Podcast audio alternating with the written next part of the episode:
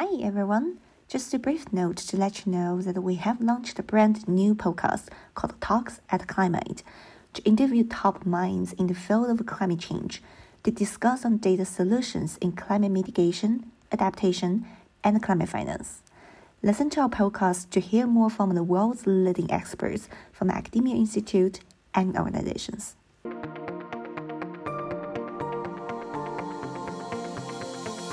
From Climind, a team of researchers and entrepreneurs based in Cambridge, Hong Kong, and London. It's Talks at Climind, a show about the big ideas about climate change, data science, and innovation. Hi everyone, uh, this is Karen, and welcome to another episode of Talks at Climind. Uh, so we're going to bring the insightful conversations with uh, good minds in the field of climate change and data science. So today we have a really special guest with us, uh, Professor Saifur Rahman. Uh, he's also the new elected president of uh, IEEE. So Professor Rahman is a really accomplished academic entrepreneur, uh, and then currently professor of uh, electronic and computer engineering at Virginia Tech. Uh, and he's also the founding director of the Advanced Research Institute at the university uh, and then the founder and the chairman of the company BEM Controls. Uh, we're going to hear more from him about the company later.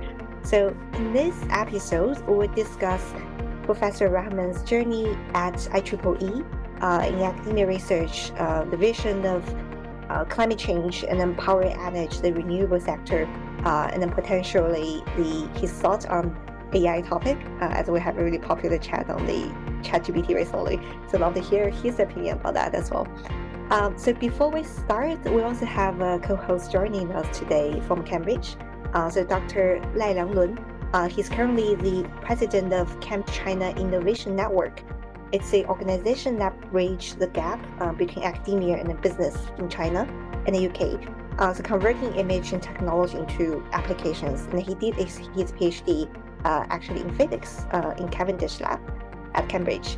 Uh, and he worked in technologies of converting like low-grade waste heat into electricity that could help us to deal with climate change.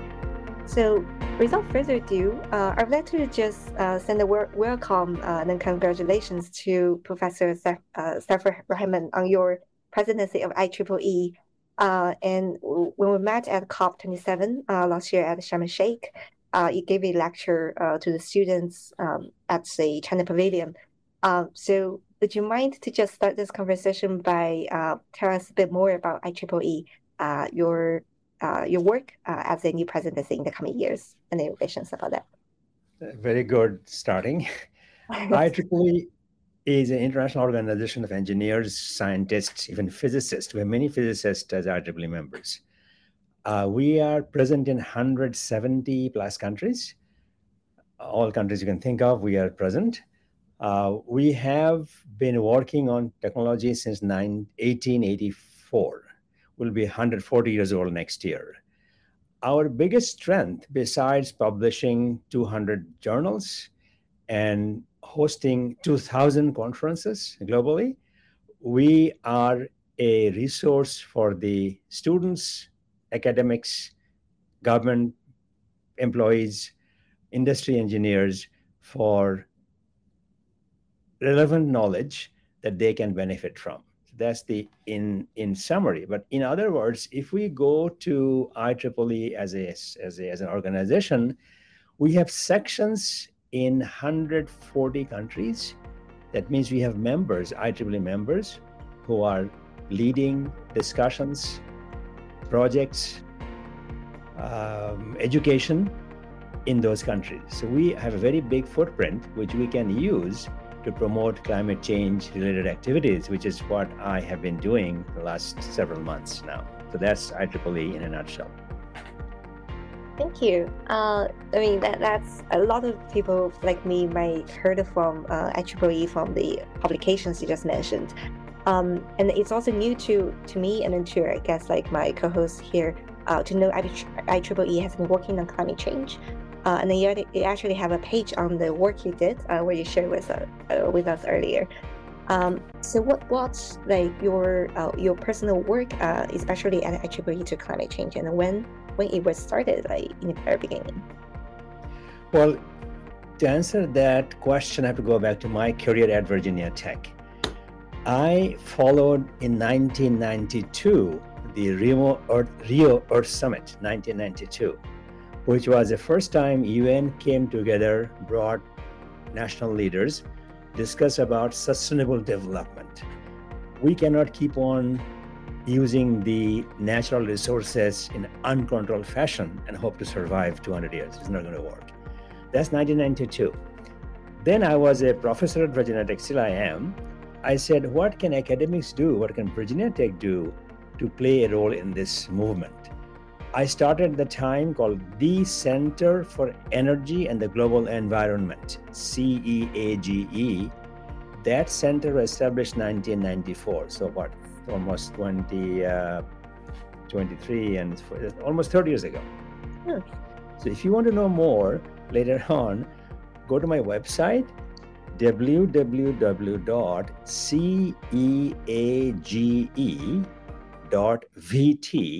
www.ceage.vt.edu.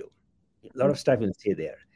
I have brought in engineers from Africa for training under World Bank sponsorship to the, my center in Virginia, in Washington, D.C. So they have a place to discuss. Why is it important? Talk about development, sustainable development. That means something to developed world, something different developing world. So this is the gap I'm trying to reduce or shrink by bringing developing country engineers, scientists, policymakers, and developed country specialists at the table so they can discuss issues that are relevant. That was very successful. Still, the center exists. And that, when I became IEEE president, I said, how can I use my knowledge and experience to IEEE's knowledge and advantage and build upon that? This year, in fact, I moved very quickly. But before I became president, I was president-elect last year. And I have started work on climate change. We were at COP26 in Glasgow in 2021 we built on that, went to COP27 in Sharm el Sheikh, Egypt, November last year, and things have been going very well so far. My question was uh, you mentioned about Africa, like to, to bring in the engineer from different regions to work on SDG agendas. Um, so I wonder, like, uh, being to so many different places, uh, like where you navigate the challenges, the difference uh, the world is facing when we talk about climate change, uh, especially uh, I think after COVID, uh, you have to compare like Asia, Europe, mm, perhaps like US. That's a very good point. You know, I was born in Bangladesh, a developing country. I have been to almost 60 countries so far, given lectures. I was in Panama, Vietnam, Singapore, Bangladesh uh, this month already. So my point is, I know how people think in different parts of the world that is why when I went to Sharm el Sheikh for COP27, I wrote an article which published IEEE Spectrum published it recently about how we can bring together the policymakers from different parts of the world, different economic activities, so they have a say in this thing. We cannot say all solar or no solar, all nuclear or no wind. We cannot say that. So my six-point proposal has been very widely accepted because of that by industry, academia, policymakers, as well as developing and developed world, because it understands where people come from and what can they work together to make it possible for them to be uh, playing a role in this debate today. Um, yeah, so so just to one more step uh, based on that. Um, and then like you recently had some travel as well. So uh, like where you see the uh, challenges, especially for countries that without much infrastructure, uh, I'm talking about, for example, in Africa, uh, like the challenge is actually not uh, energy crisis, perhaps it might be energy poverty uh, or like access to the secured energy. Uh, so issues like that, is there any uh, examples that you can share with us through your work at IEEE yeah. Two examples that we have been working recently in South Africa and Nigeria. Both of them have power shortage. South Africa is serious shortage right now for many other reasons. So what we have said, IEEE has a program called IEEE Smart Village. Under the Smart Village program, we work in local communities, villages. Example in Nigeria, under ISV, IEEE Smart Village program, our volunteers established a COVID test center using solar energy where they could ref- refrigerate um, medicine. And that is an example being followed in Uganda as well today. So we want to start from bottom up, go there, see what happens. South Africa also looking seriously in the issue of solar power, remote areas, because if you want to serve the local population all over the country, you cannot overnight build transmission networks. Impossible. So we are giving solutions locally, and that's going very well. That's that's an example of how it can be done. Again, also in Bangladesh, uh, small country, densely populated, but not very electrified yet. So government few years back had a program called Solar Home System. Put a hundred watt solar panel on a village rooftop, enough power for light, fan, small TV. So far, they have built more than 5 million such solar homes. And that's an example of if you start at grassroots, things take off. Mm. Yeah. Um, and um, I, I, think this is a great example, like a solar panel, uh, as like especially what Bill Gates created this word called green premium, uh, the difference of the price to be able to scale a technology that being affordable. Uh, I mean, solar panel has been reduced, been reduced uh, dramatically for the past couple of years. Uh, and then I think the cost of technology is a huge part of conservation uh, when we talk about the solution part. Um, so think the final part of this this part of my question, um, like throughout COP or other uh, international conference discussions you've been to, uh, which you see the biggest uh, like challenges when we talk about scaling uh, the solution, especially you being an entrepreneur yourself to build solutions as well, not just the research side, um, like like the economic cost or innovation or uh, something else. There's multiple steps to this issue that you raised. First is awareness building. It can be done. Then they'll ask how it can be done. Second question, how it can. Third, they ask who will pay for it. And mm-hmm. fourth is how long will it last? A village person asks that those set of questions. So first of all, awareness. What is solar energy? Well, they are, they have not never seen a solar panel, as an example. So you tell them what it is. Maybe take a sample with you. Then the question is, uh, how can we use it?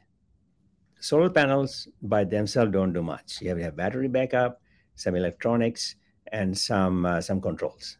So that's called charge controller that has to be done. Then the question is, uh, can I afford it?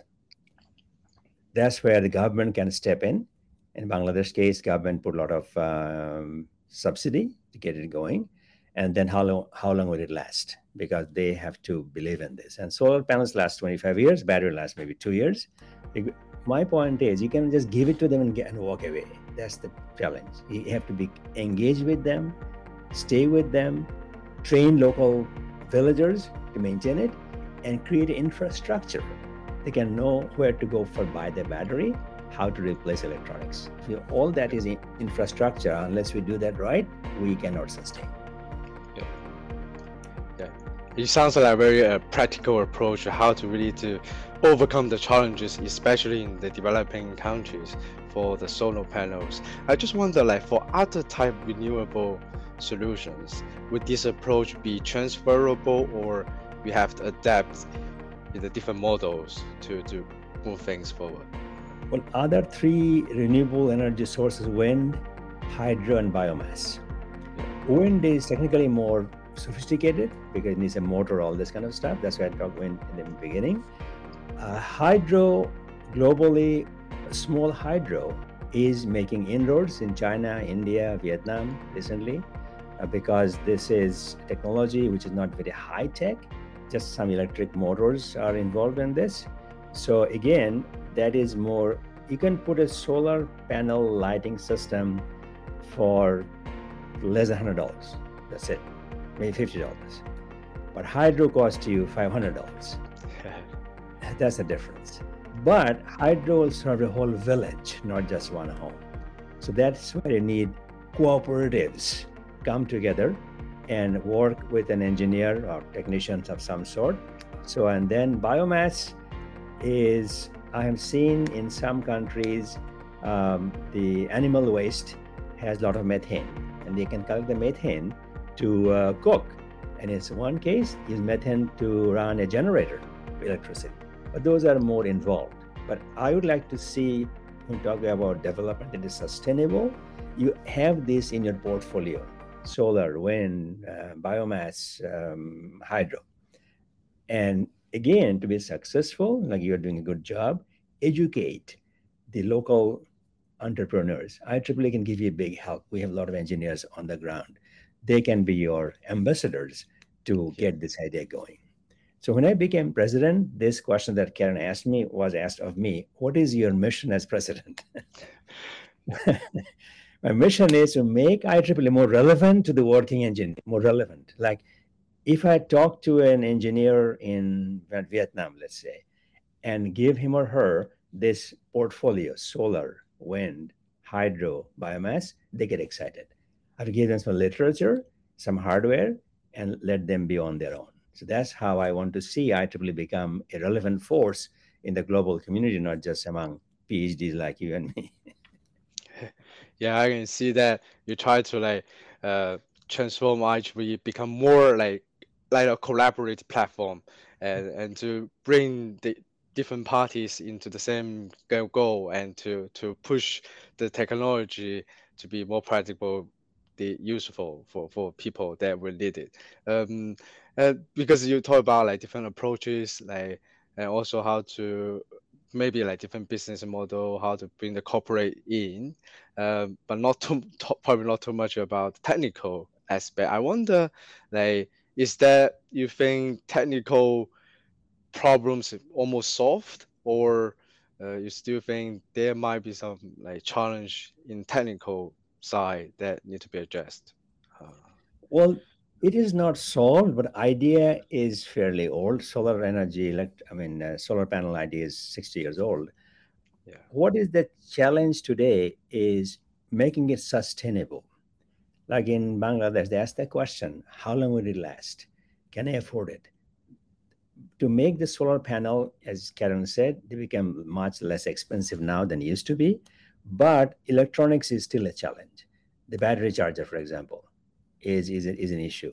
So we had given a, a grant to a school in Bangladesh, IEEE money, to develop a robust charging, uh, battery charging system, as an example. So those are the challenges. So my focus is, it's not just the lab level technology, it has to be robust, has to be easily available, and understood by the end user. So that's the challenge to make it robust and and and longer lasting. Um, I just want to jump in here um, as we, we talk many about solar panel because uh, one thing I observed uh, and heard from uh, all the news, uh, the challenge to get development of energy so slow. One of the reasons is uh, when whenever like there is a investment into certain technology, uh, it takes. I mean, one is the skill uh, of capital it needed uh, and also the speed uh, to develop compared with other fields is really long. Um, so it's hard to secure a really sustainable flow of capitals to support the innovation or research in this area. Uh, and now, like uh, I think a lot of pressures from both public and private uh, looking into climate, but it hasn't been always been the case. Um, so throughout your decades of working experience, um, do you think uh, like the capital investment is a solution or, or like assuming we can have enough support from the capital side uh, do you see it's feasible to actually solve some really challenging uh, issues that we now have like storage or transmission? Like like europe is building this interconnector uh, between different countries um, and yeah i just wonder like uh, if you have to compare uh, there's a research uh, arm, uh, and there's the engineers like working on the on the ground practical uh, to deploy the solution, and also there's a huge topic about the financing part. Like how do you see those two work together from your your role like now as the president of IEEE? when I was at COP27, I moved around the green zone, blue zone, both places. I saw many pavilions about finance, banks, uh, insurance, not many about technology, not many. So, this is my challenge. We can talk about climate justice, talk about sustainability, talk about even forums, which is fine. In fact, I gave a talk at the UN Energy Forum on the 15th of November. I was gone, so I had a video uh, done with, with the, uh, my Chinese colleagues. So my point, Karen, is the following. We need money, of course, but today for the COP27 discussion, they have been talking about $100 billion fund, uh, which would help developing world to move forward. But I talk to US government people, European uh, policymakers. They say we will give money happily, but there must be a good cause that money will be spent. Very important. So that's what I'm telling my colleagues in developing world. They do not just ask for money. Tell them what you will you do with the money and give them a roadmap. Then the donor becomes more interested. So that's the gap we need to work on. That's why I put the six point solution. One is energy efficiency. What you can do to reduce energy consumption. I just read an article in uh, Economist magazine this morning about Egypt. They have a serious energy shortage.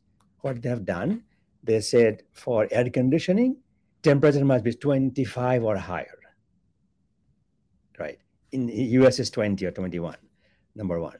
Number two, they dim the street lights at night dim the lights, reduce energy, and they do not light up the office buildings at night. So that's an example. It can be done. So if you say, that's my company's job, in fact, if you say, I need technology to make my building smart, then money can be found to make the building smart by automatically changing the light intensity, changing the thermostat setting to 27, in fact, in some cases, and controlling big fans in the building. So that needs some money. But if you can show that roadmap where the money goes, that does two things. One, create opportunity for hardware development and, and marketing, like this building control systems, and more importantly, opportunities for technicians to do this kind of job. Which that job doesn't exist today. So that you create opportunity for employment and businesses will have hardware to design manufacture and sell in those markets. Yeah, and that's actually echoed of one of the uh, very beginning reason we started talking climate because uh, we believe like there is a uh, need of optimization in the climate issue. Uh, usually, it's not the solution is not there, uh, and a lot of times it's like resources not being uh, well placed or being used, even like information. so for audience if not in the climate field like we have IPCC uh, writing about thousands pages uh, coming out every year uh, to just digest that takes I think uh, like, for for not technical readers it's a, it's a huge chunk of uh, readings like hard to understand and then uh, even put it into solution um, so as the uh, so we're trying to bring in all the topics about the digital uh, ideas uh, and then optimizations even in the field. Uh, so just want to pick up your brain on this idea. Do you see the uh, potential what and how like we can uh, encourage such optimization, perhaps in Adage uh, or broader topics where you see we can use the solutions we today we have to do the simulation even before we can imagine how the thing can go into in the real world. Well, let's do a roadmap. To make this happen, people have to know this is possible. Like smart buildings, I work on that for a long, for a long time, but many people don't know this is possible. So, if you go to a developing country lab, let's say go to I don't know Thailand or India, whatever, China, the students don't know this is a possibility.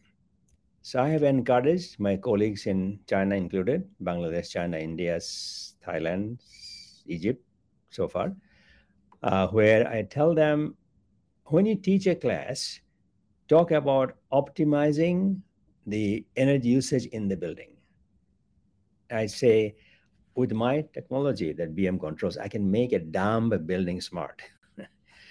what do I mean by this? Dumb buildings mean building is sitting there, is in, bringing power to turn the lights on, air conditioning fan. It only receives power. It's not doing anything more. If you have a rooftop solar in the, on that building roof, you use part of that energy from sunshine to serve part of the building. The building is a passive device.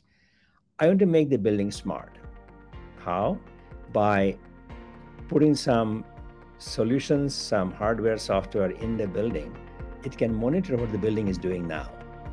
If building is not very well populated, not many people, you don't need to cool so much. But this is not done today. Even in the US, they're all same cooling goes on all the time. So we call it building integrated energy systems. Example, example. In line building right now, sun is coming and going because of the cloudiness in the sky. If I de- if I depend on solar power to run my lights in this building, I'll be in trouble when the sun is is partly uh, covered. So if we can predict next two minutes when the sun is not not going to be shining 100%, I can program my lights to dim a little bit. I don't need as much power lights can be dim, AC can be controlled, then I can manage with 50% electricity that will be available because of the cloudiness. That's a smartness. Your building load changes dynamically as the supply changes. That's an education part. I've written papers on that topic, and this is uh, how we can educate the engineers, building managers to accept solar so that they would not be suffering the loss of energy for a few minutes because the clouds are coming in. Yeah, so um, how far uh, we've been to, like regarding the concept being, uh, I call it like active manage of the demand and then uh, supply side of that. It's like uh, what's possible today we have in the reward. Can you give a like a simple uh, description of that? the technology exists, awareness is not there yet. Uh, first of all, you have to have some technology to dim the lights. It's available in many countries today, but not widely used. You must have some central server which will monitor all the lights and air conditioning thermostats in the building. So it is done in some cases for large buildings, but not that uh, granular yet. So my point is technology can be can be adjusted or added with added features to make the application more robust. So it's issue of knowledge sharing. Uh, we have the technology, but it's not widely used because people don't know it can be done, how it can be done. So and also the software is is there, but hardware is in some cases country specific because of the way things work. So if you have somebody like you talk about the big picture, you can have your branches in Vietnam or Cambodia or Laos or India, China, whatever, that becomes a global global uh, platform to talk about this. So it seems there will be definitely need new system, new hardware, software implemented in the integrated in the building to to make this works, and this will come about the cost which the end user will cares about. I wonder, they at the early stage would then policymaker if they have some policies or some industrial wide act to help out to to push like more like smart energy efficient building would that if that works, then in more specifically, uh, what type of policies that you would imagine would be most efficient uh, to right. promote that? Yeah. In many countries, if developing world especially, the governments are pulling back from subsidizing power of electricity mm-hmm. cost, subsidizing because they cannot afford it anymore. Yeah. So the peak demand has to be managed. Right now, they don't know what to do. They turn things off. Off is a mm. hardship for people. You can turn power off. That's what happens today in Egypt, Bangladesh, India, many places uh, called load shedding, South Africa, especially today. So rather than shutting the load, meaning turning lights off, you can dim the lights. So mm governments understand that it costs them a lot of money to build power plants which are serving only the peak hour load, evening load.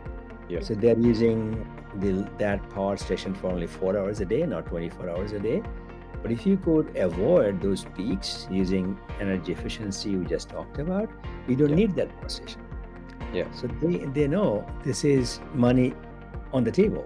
So Yeah. Are you going to build a power station with that money or give people technology? They don't need that much power from 3 p.m. to 7 p.m. on a hot summer day. Yeah, you also mentioned about because the peak of using electricity is different across the day. Uh, instead of like two minutes prediction to dim the light a bit, can you have be a more like daily level uh, reschedule of the energy? Like for example, store some energy in the off-peak hour and then use it in the peak hour. That kind of system. Yeah, that's a longer term issue again that requires battery, which has to be bought. So that is my next solution. If you need four, six, eight hour notice and storage, then you cannot turn the lights off for six hours, dim the lights for that long.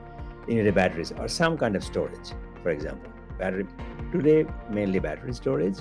So by using battery storage, you can cover the longer term needs but if you control the building load as well you can you can you can balance out the the short term fluctuation fluctuations that's what is causing a lot of difficulty today Thanks. Yeah, I also wonder, uh, in my case in my room right Yeah. now sun Yeah. coming through i don't need that much light but the room doesn't have the technology to dim the light as Yeah. sunshine gets stronger my company has a solution to do that sensing the outdoor light conditions and dim, dim the light so that total light is the same but more of the light is coming from sun than the electric light bulb Yeah, Yeah, I want to uh, bring uh, seems irrelevant, but I think uh, it's important. The key questions about the access of all the solutions that we're talking about here. Uh, like recently, we hear a lot of uh, news from OpenAI and Microsoft uh, on the development of the uh, GPT 3.5 and then, then 4. Uh, and having been in the technology field for so long, uh, from my view, uh, think like climate solution also has a similar challenge of access. Uh, it's like being used and controlled by small portion of society, like who's uh, actually not the, the one most vulnerable, uh, being impacted by impact by climate change. Uh, so the question is, where do you see uh, the democracy of uh, perhaps like AI technologies and applications, like or any angle you see the ability, uh, like now we can have access of new ways of searching information can be relevant to uh, do the capacity building for climate change, uh, helping people to fast search uh, what might be useful and practical adaptation mitigation solutions through, for example, like ChatGPT, um, or like your general views on this innovation coming out. Well, if ChatGPT can be done in Chinese or Indian language or Bangladesh language or Vietnamese language, it makes a big difference. Tell you why. At the beginning today, we talked about how technology penetrates the Mhm. society. I said awareness, how it works, can I afford it, and how long will it last. That is being answered now by sending somebody to the village and village school maybe. If we could give Chat GPT, the school teacher, she'll ask these questions and get answers without me or you going there. Then they get more convinced this is a possibility. Then the school kids figure out a way to put things together. That's that's that's real democracy, the real revolution. You empower them, so they don't need you and me to be sitting with them and explaining things. ChatGPT can do it for them, but the borderline is is there has to be in those languages, so the school teachers can figure it out. One added, added issue to that question, IEEE has what is called a website called tryengineering.org, I think. tryengineering. Put in Google, see it. That has content for school teachers. tryengineering, about many things we're talking about now, not so much details. So I gave a talk in COP27, the group called International Renewable Energy Agency, IRENA, out of Abu Dhabi. Have program called Energy Transition Education Network, ETEN. And they're giving content to teachers in Africa so they can teach our solar energy and all that. I told them we have Try Engineering, which has many content, much content about this. They loved it, all free for sure. Recently, I was in India in, the, in December, gave a talk, and once they heard so powerful, they put together a team to make that translation in Indian language, Marathi language. Now the school teacher can see this, try engineering in their own language. So Chat GPT can be convinced put their GPT in different languages. Maybe we should tell, tell them that. They'll be happy to do this. So that a more global uh, audience they can serve. That is one of my belief. I think uh, the one of the most direct usage is really uh, the reverse way of having information to be delivered to the user through language. Like humans are good at ask questions uh, in plain language, but not everyone can do programming. Uh, so if we can like really do the local language to um, to be the bridge uh, of the materials we have out there, uh, like organizations like IEEE, that will be huge change for how we um, how we teach about climate and other topics. Yeah. Um, I think that would be yeah. I think that would be very cool because um, many there are so much information and knowledge in the web on the in, in the internet, but mostly not just English in English. There's many other language have much knowledge that actually we can capture and then directly can be applied to people they are interested in. Then that would to really to accelerate this process that we don't need any new infrastructure, but we can use right. a great tool can adapt it and then uh, rapid implementation. And I think that's a very good idea to actually, if we can have a collaborative collaborate force to to make this happen. Uh, yeah, I, yeah. Hopefully, I, I you can. I don't know any ongoing uh, initiative to to push this. Uh, what we have done uh, for IEEE, when I gave this talk in Abu Dhabi last July about try engineering, they said, "Can we have Arabic version, Swahili version in Africa?" I said, "Why not?"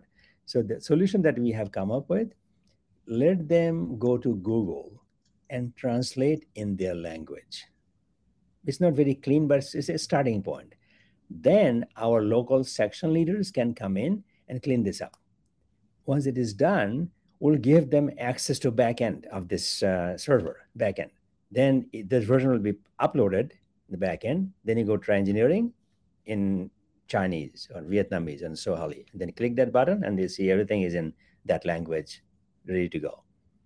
So that's my yeah. next challenge. But things things are moving in, in India. They've done in one language exactly local IEEE volunteers got together and put that thing in place. Well, we're looking forward to the process on that, uh, progress on that. What happened in the in, in the past week? Uh, it's like people saying uh, nothing happened decades, but in a week, like decades happen. Uh, this is like what really we've been observing about amazing things happening, uh, coming out on top of the GPT innovations.